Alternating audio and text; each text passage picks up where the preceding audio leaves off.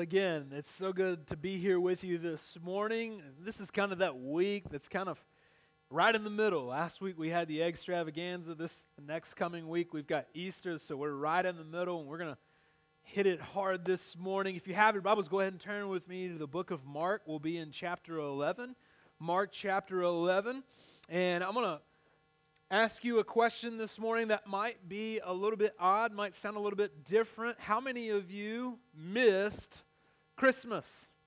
How many of you missed it?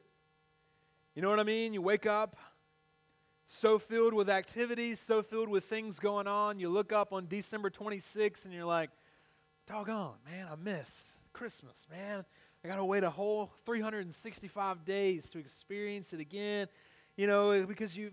Let's be honest, you've got to buy the presents, you've got to buy the cookies, you've got to make all the Christmas parties, you've got to make them happen, you've got to wrap the presents, you've got to put them up under the tree, you've got to watch Christmas Vacation, ain't that right, Clark?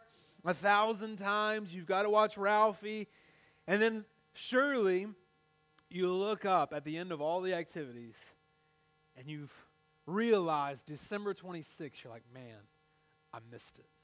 I missed Christmas. I didn't have that moment. It wasn't the best Christmas ever like I said it was going to be.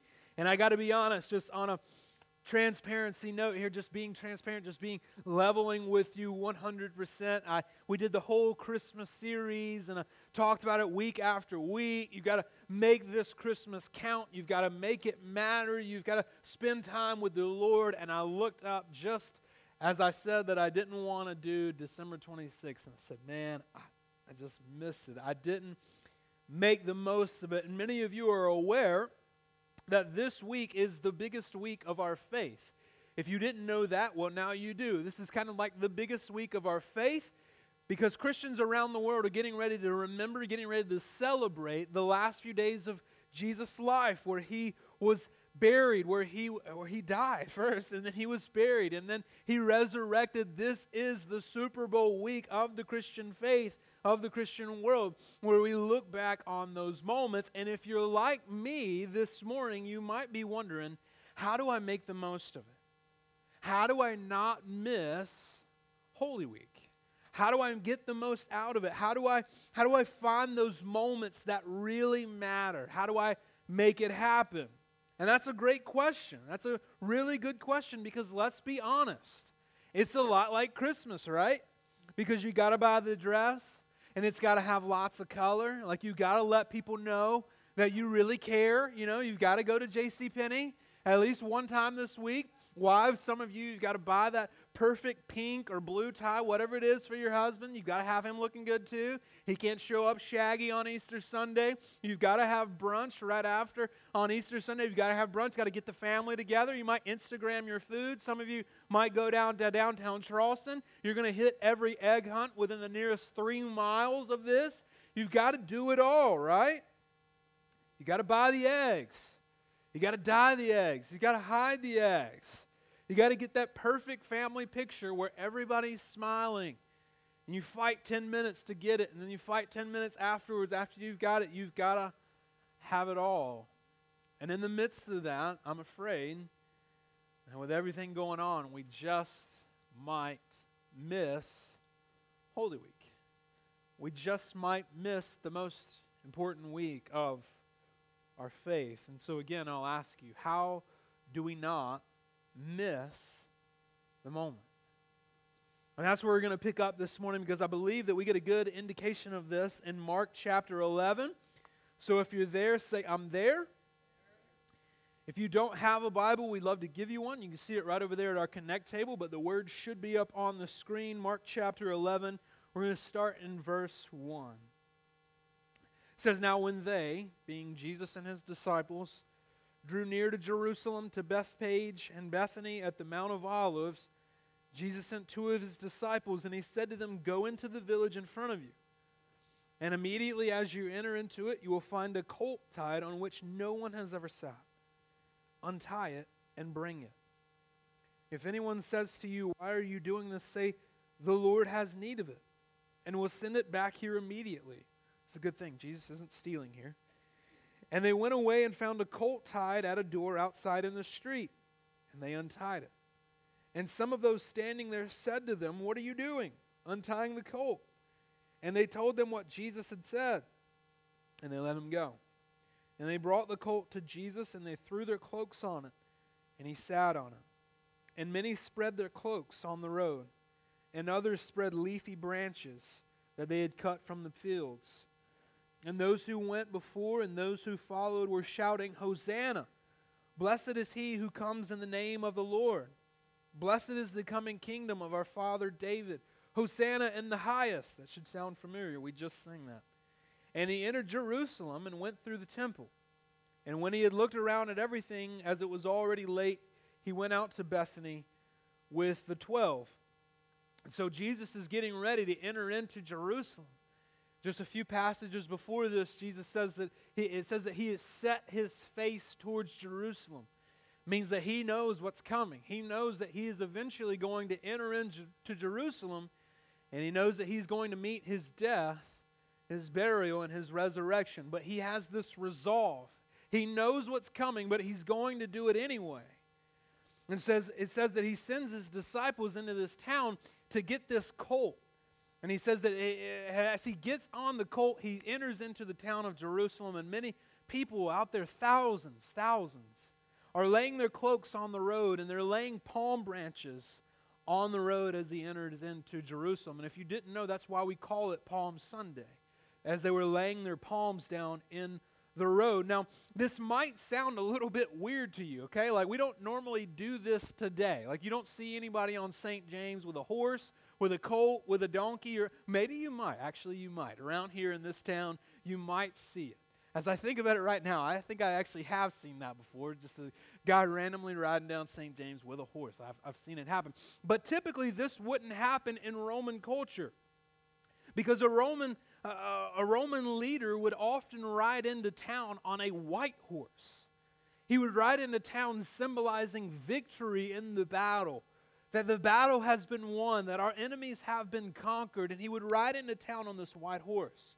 Or often this political figure, he would ride in on the biggest horse he could possibly find, and he would ride into town symbolizing power, symbolizing status, and saying, "Look at me, I have all the power." And the people would line up around him, and they would celebrate, and they would applaud. "Here is our hero, here is our hero." But that's not what Jesus is doing, is it? He isn't entering in on a white horse, at least not yet. He's not entering in on this giant horse. It says that he's entering in on a colt, symbolizing not power, symbolizing not status, but symbolizing humility, symbolizing meekness, symbolizing an attitude and a heart of service. But he's also doing this because he's fulfilling a prophecy that was said about him hundreds of years before this. You see, in the Old Testament, there was this man named Zechariah. Zechariah was a man of God who would often get messages from God, and he would go out and proclaim these messages. And you can see this in your Bible on your own at Zechariah 9. He prophesies exactly about this hundreds of years before it happens. And this is what he says in Zechariah 9. He says, "Rejoice greatly, O daughter of Zion. Shout aloud, O daughter of Jerusalem. Behold, your king is coming to you. Righteous and having salvation is he, humble and mounted on a donkey, on a colt, the foal of a donkey." And so Jesus is doing exactly what the prophet Zechariah said hundreds of years before this even took place. Jesus is doing this very thing. He's entering in on a colt, on a small little animal. And it says that there are thousands of people around him, and they're shouting, "Hosanna, Hosanna, blessed is he who comes in the name of the Lord." Now, really what they're saying two separate cries. You see, as they're shouting, "Hosanna, Hosanna," what they're really saying is, "Save us." We look back on it and we kind of sing the song, "Hosanna, Hosanna." But for them, it was a desperate cry. It was desperate. Save us, come and save us. And they were also saying, "Blessed is he who comes in the name of the Lord." So it's kind of like they're saying, save us," and they're kind of pointing at Jesus and they're saying, there he is. He's coming into town. He's coming to save us. There he is. There's the one that we've been waiting on. There He is. He's coming to save us. But you see, this is kind of where the story gets a little bit twisted. It's not exactly the kind of saving that you and I might think that we need saving. You see, the Israelites here, the people here, they're shouting, Hosanna, they're shouting, save us, and they're looking at Jesus and saying, Hosanna, blessed is he who comes in the name of the Lord, because there's a real big misunderstanding. You see, they think that Jesus is this king that's going to come and overthrow the Romans. They think Jesus is literally going to kick all the Romans out and bring the Israelites back to this place of prominence and bring them back to a literal earthly kingdom. And they think that Jesus is going to set up shop with a literal throne, with a literal crown, with a scepter for them to rule. They think Jesus is just a stepping stone to get them back to a place of prominence in the world. That's kind of selfishly what they are looking at Jesus for. They think that he is just the second coming of David. And you know what's ironic about this is that Jesus is coming to do something better than an earthly kingdom. He's coming to do something far greater than an earthly kingdom. You see, they wanted a physical king, and they didn't have eyes to see their greatest need, a real spiritual Savior. Jesus is about to do something far greater than they could have ever expected. He was about to give them a way into eternal life. You know, if Jesus would have actually set up shop, and if he would have become king, and if he would have set up shop and he would have made them a prominent nation, if he would have brought them into power and given them exactly what they wanted, you know, they would still have a huge problem in the fact that they didn't have access to God. They didn't have salvation. They didn't have a way into knowing God forever. You see, whenever I was a kid in school, I was a little bit of a whiner. Any of you who are whiners in school? I know I'm not the only one. Some of y'all are whiners too. Like, I was a whiner. And I had this teacher, her name was Miss Cotton. I believe it was in the 3rd grade. Got to be honest, I didn't really like Miss Cotton a whole lot. And it's particularly because whenever I would get a problem or some type of math problem or something like that, I would get it and I didn't understand it. I didn't want to learn it, didn't want to know it. And so I'd just start whining. Oh, I don't get it. I need your help. Come and tell me the answer. And I finally got to this place where she had helped me so much where she said, all right, I'm not helping you anymore. I said, you don't really understand. I'm going to fail if you don't help me. I'll never get to the 4th grade if you don't give me the answer to this specific problem. And she would say, no, I'm not going to help you. And she got to that place where she never really helped me again. And I didn't really like that. I didn't really appreciate that. But what she was doing was she was teaching me a valuable lifelong lesson. You see, if she had given me the answer to every single problem, and I would have never got it on my own. I would have never learned. She was teaching me something that was going to change my life forever, something that was really going to help me. And she's setting into motion something that changed my way of thinking, giving me skills of life. And it's really no different here in what Jesus is doing. They think that he's coming to set up for a few years, but really what he's coming to do is he's coming to change their lives forever.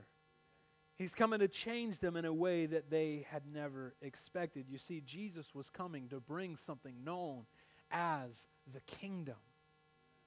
You see, I love family members and stuff like that where we hang out and we'll talk about the Lord and we'll talk and reminisce and they'll just point and say, man, I just can't wait to that one day to be in heaven. I just can't wait to know Jesus. It's going to be sweet. It's going to be great. And I'll sit there with them and I'm amen, yes, I agree, can't wait. It's going to be unlike anything we've ever expected. But one of the things that we often miss is that Jesus came to bring heaven here. Jesus brought the kingdom down to earth. And as soon as he started his ministry, he spoke about this kingdom. He represented this kingdom. He embodied the kingdom. He spoke about it. He says, my kingdom's coming.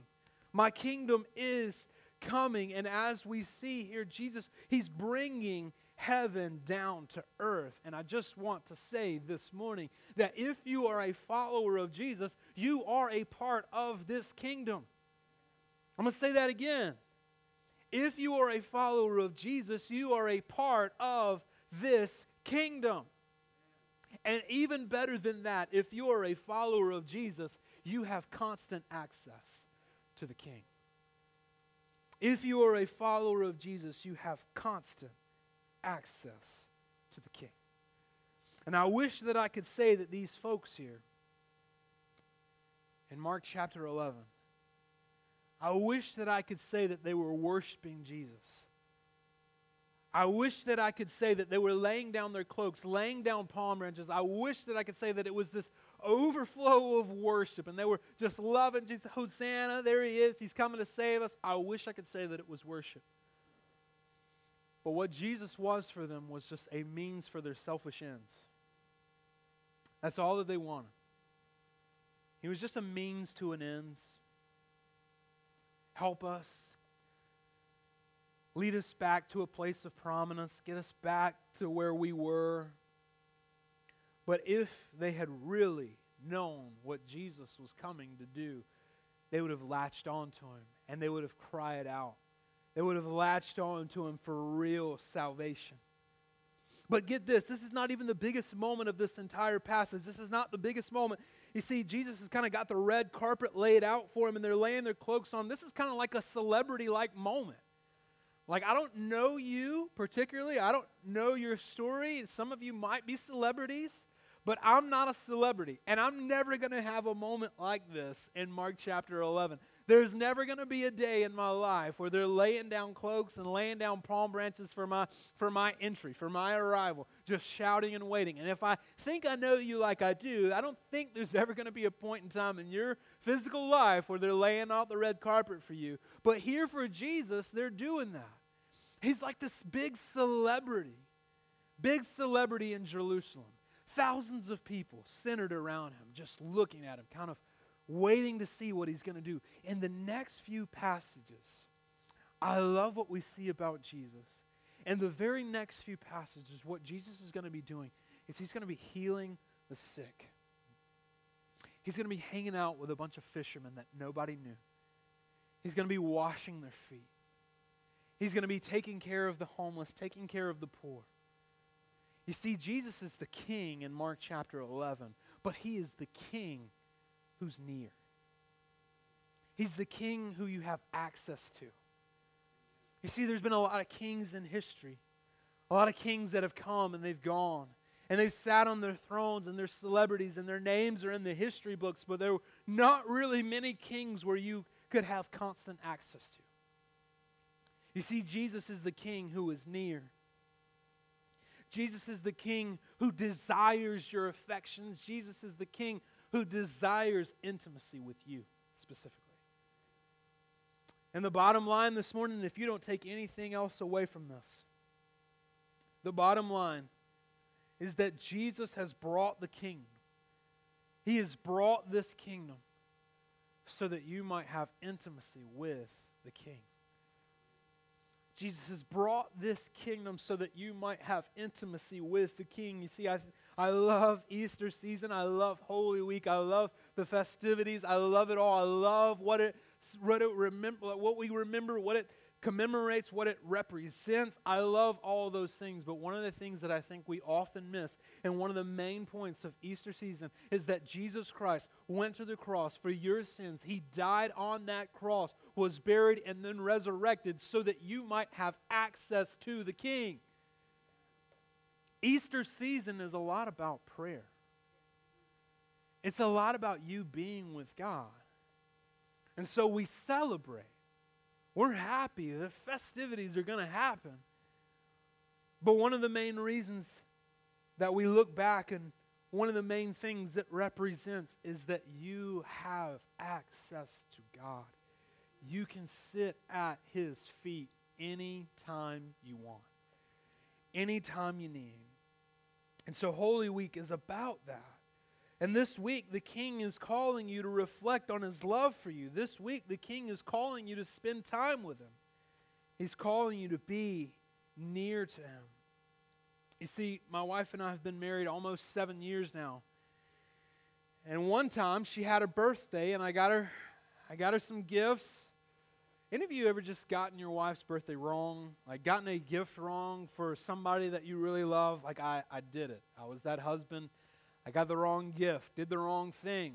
Like, am I the only one? Please tell me I'm not the only one. You've done, okay, thank you, good. I'm not the only one. Well, you did something wrong. Well, okay, this one particular year, I think it was our first year that we were married, I did this whole elaborate thing, did this whole plan where I got the families together, had some of our friends in. I even got a cake, and I was like patting myself on the back, like I'm the best husband in the world. First year marriage, didn't mess it up, got everything right. She's going to love it. She's gonna really enjoy this, had a great time. And I just remember doing it. We had a great time. We enjoyed it. And it comes time for us to go to bed that night, and I could just tell that something's off. You know those moments, guys, like whenever something's off and you just know it? Like you know something's off. And I had to pick and I had to pry just to get it out of it. I had to pry, like, tell me what's wrong. What's wrong? Nothing's wrong. What's wrong? Nothing's wrong. I can tell that something's wrong. Nothing's wrong. I promise nothing's wrong. And we played this game for about an hour. I'm just trying to drag it out. I'm just trying to pry it out. Please tell me. I know something's wrong. No, babe, nothing's wrong. I enjoyed it. We had a great party. Had a great time. Yeah, we did. Yeah, we did. But what's wrong? Nothing's wrong. And I finally got to that point, and I said, please, just for the love of goodness, just tell me. And she goes, well, we had a great time, had a nice time. I got the family together, you know, and she's kind of fidgeting because she didn't really want to tell me. And she goes, well, it was all good, but it would have been nice if we could have just spent some time together today. I said, oh, okay. How much time? But I threw the party for you. Had the cake. The families were there. It was a great time. She said, yeah, it would have been nice to just, you know, just sit, me and you, just have some quality time. And, you know, just have a card for you to just, you know, tell me how you feel. Just tell me how you feel about me. And I said, okay, I'll get you a card. And I don't think she's ever had a holiday, Valentine's Day, Easter Sunday, 4th of July, like Halloween. I get her a card, like, I don't really. But I learned that day my wife's love language. What she really wants from me is she really wants quality time. What she really wants is not just for me to go and do a bunch of this stuff. Now, she was grateful. Listen, I had the best wife in the world. She was incredibly grateful, but what she really wanted was just time with me. Now, I'm afraid that if we're not careful this entire week, we might do the very same thing. We might do the same thing to our King, to our Lord, where we dress up nice, where we hide those eggs, where we might have the ham and the spread on Easter Sunday. You might even invite 5 people to church next week. But I'm afraid that if we're not careful, what we're going to miss is that our King just wants time with us. Our King just wants us in prayer and in time alone with Him. And I love this because what that means is that my King Jesus just wants me. Yes, Jesus came to save us for eternity, but He also came to save us for here and now. Yes, our King came to save us from the penalty of sin, but He also came to save us from the power of sin here and now. And so I'm just going to give you a few ideas. Here's what I'm going to do this week. I have a lovely dinner table at my house every day this week, today included. I just want to clear my schedule. I just want to clear some time. I'm not going to turn on Netflix. I'm just going to sit at my table. I might have some music playing softly. I'm going to have some coffee there. No distractions, just me and God. Just me and God. Where I sit together at my King's feet and just have intimacy with the King. Maybe this week, maybe some of you need to work really, really hard to clear your schedule. Maybe some of you need to work really, really hard to say no to somebody, to some things you might have going on. And some of you might be moms this morning and you're saying, oh, dude, you have no idea, no way that's going to happen. I got kids running around the house. Maybe this week you might need to find a babysitter. And I'm being serious. Maybe you need to find a babysitter for just a couple of hours, maybe to go down to the beach, to find a Starbucks, whatever it is, where you know it's just you and the Lord. Maybe some of you dads, you need to just clear your afternoon one day. Take off early from work. Maybe even call a vacation day. And just say, I'm going to spend time this afternoon with Jesus. I encourage you. Some of you, our families are really close. Family, friends. Some of us are in missional communities together. I encourage you to get together as families to pray. And we've done a very special thing for our church. And you can, again, just pick one of those prayer guides up this morning as you leave. But we've given you a prayer guide for specific things that you can be thinking about, specific things that you can be praying through each day of the week, where we look back on the last few days of Christ's life. And I promise you that if you clear time, I promise you that if you make time for this, you won't regret it. It'll be one of the most meaningful things for you to do this Easter season. I'm going to ask you to do something this morning, right where you sit. Just where you are, I'm going to ask you if you would, just close your eyes. Close your eyes. I promise I'm not going to be awkward. I'm not getting down off the stage. Just right where you sit this morning. Close your eyes. Just breathe for just a second. Just be. This is what you're going to be doing this week. I want to remind you right where you sit this morning, as you're sitting there, you're not called a human doing. I'm not called a human doing. I'm called a human being. Just be right now. Now, here's my question for you with your eyes closed. If Jesus Christ in the flesh was coming to downtown Charleston this Friday, he's coming to downtown Charleston, and he said, out of the thousands and the millions, out of the spectacle, that somehow in the mystery of who he is, he has time to spend with just you. You alone. And he's got time to spend with you sitting and listening and hearing your heart. He's going to be there. If you knew that he were coming, let me ask you, what would you make happen in order to be there? Some of you would move heaven and earth. You would say no to somebody. You would do whatever it took, whatever it required of you. You would take off work. You would tell somebody no. You would be down in downtown Charleston just to sit and experience Jesus. I promise you, you would. What would you make happen? Now look up. Whatever you just said that you were going to do, I want you to go this week and do it. Because he is here. And he is alive. And what does it say about us? What does it say about us if Jesus were here physically? We would move heaven and earth. We would go down to downtown Charleston. We would be there. If he was just here physically, I'd go and do it. But since he's here spiritually, I ain't got time. Are we doing exactly what the Israelites and the Jews here did in Jerusalem?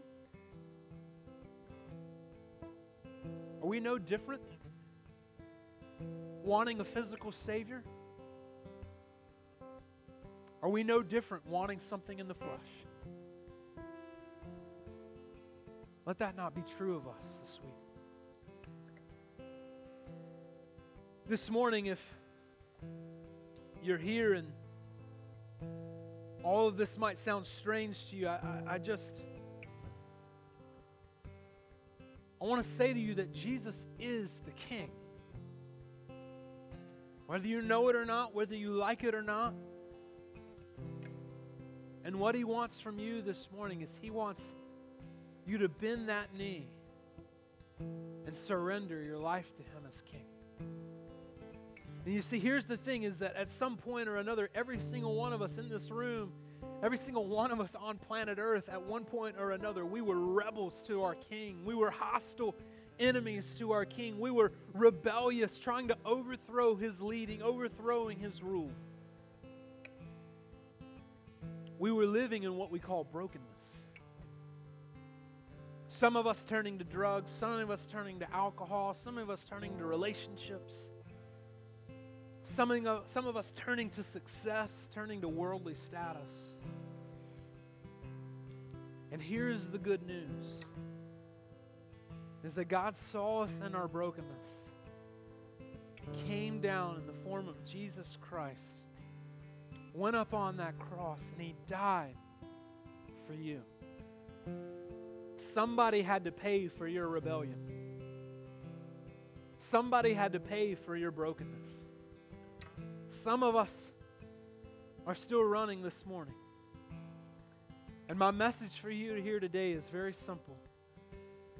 Is that this King Jesus, he's transcendent, he's bigger than anything that we know, but he is the King that's nearer to you than anybody sitting beside you.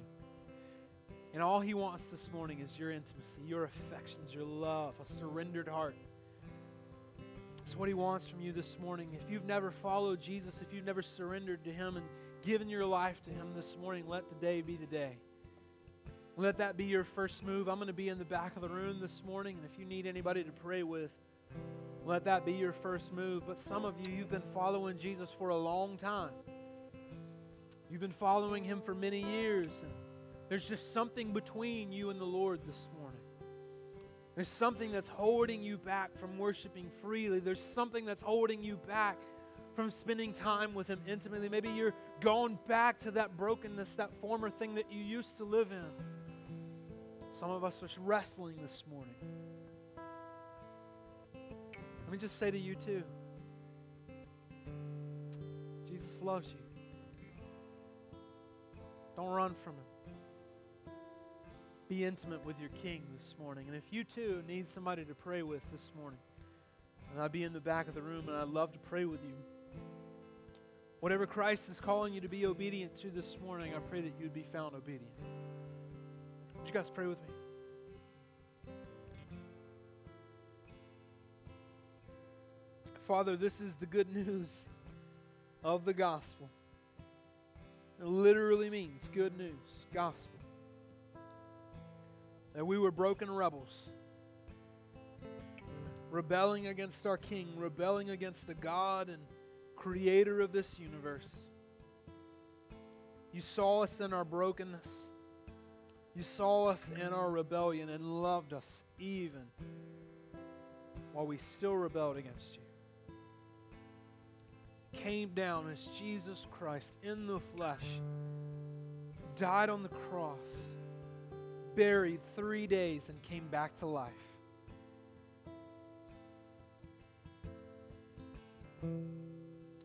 This is good news, that we have access to God. So I pray for my brothers and sisters in this room this morning. I pray for the one that's far from you this morning. I pray for the one who might be wrestling in their seat this morning. I pray for the one who hasn't prayed to you in a long time.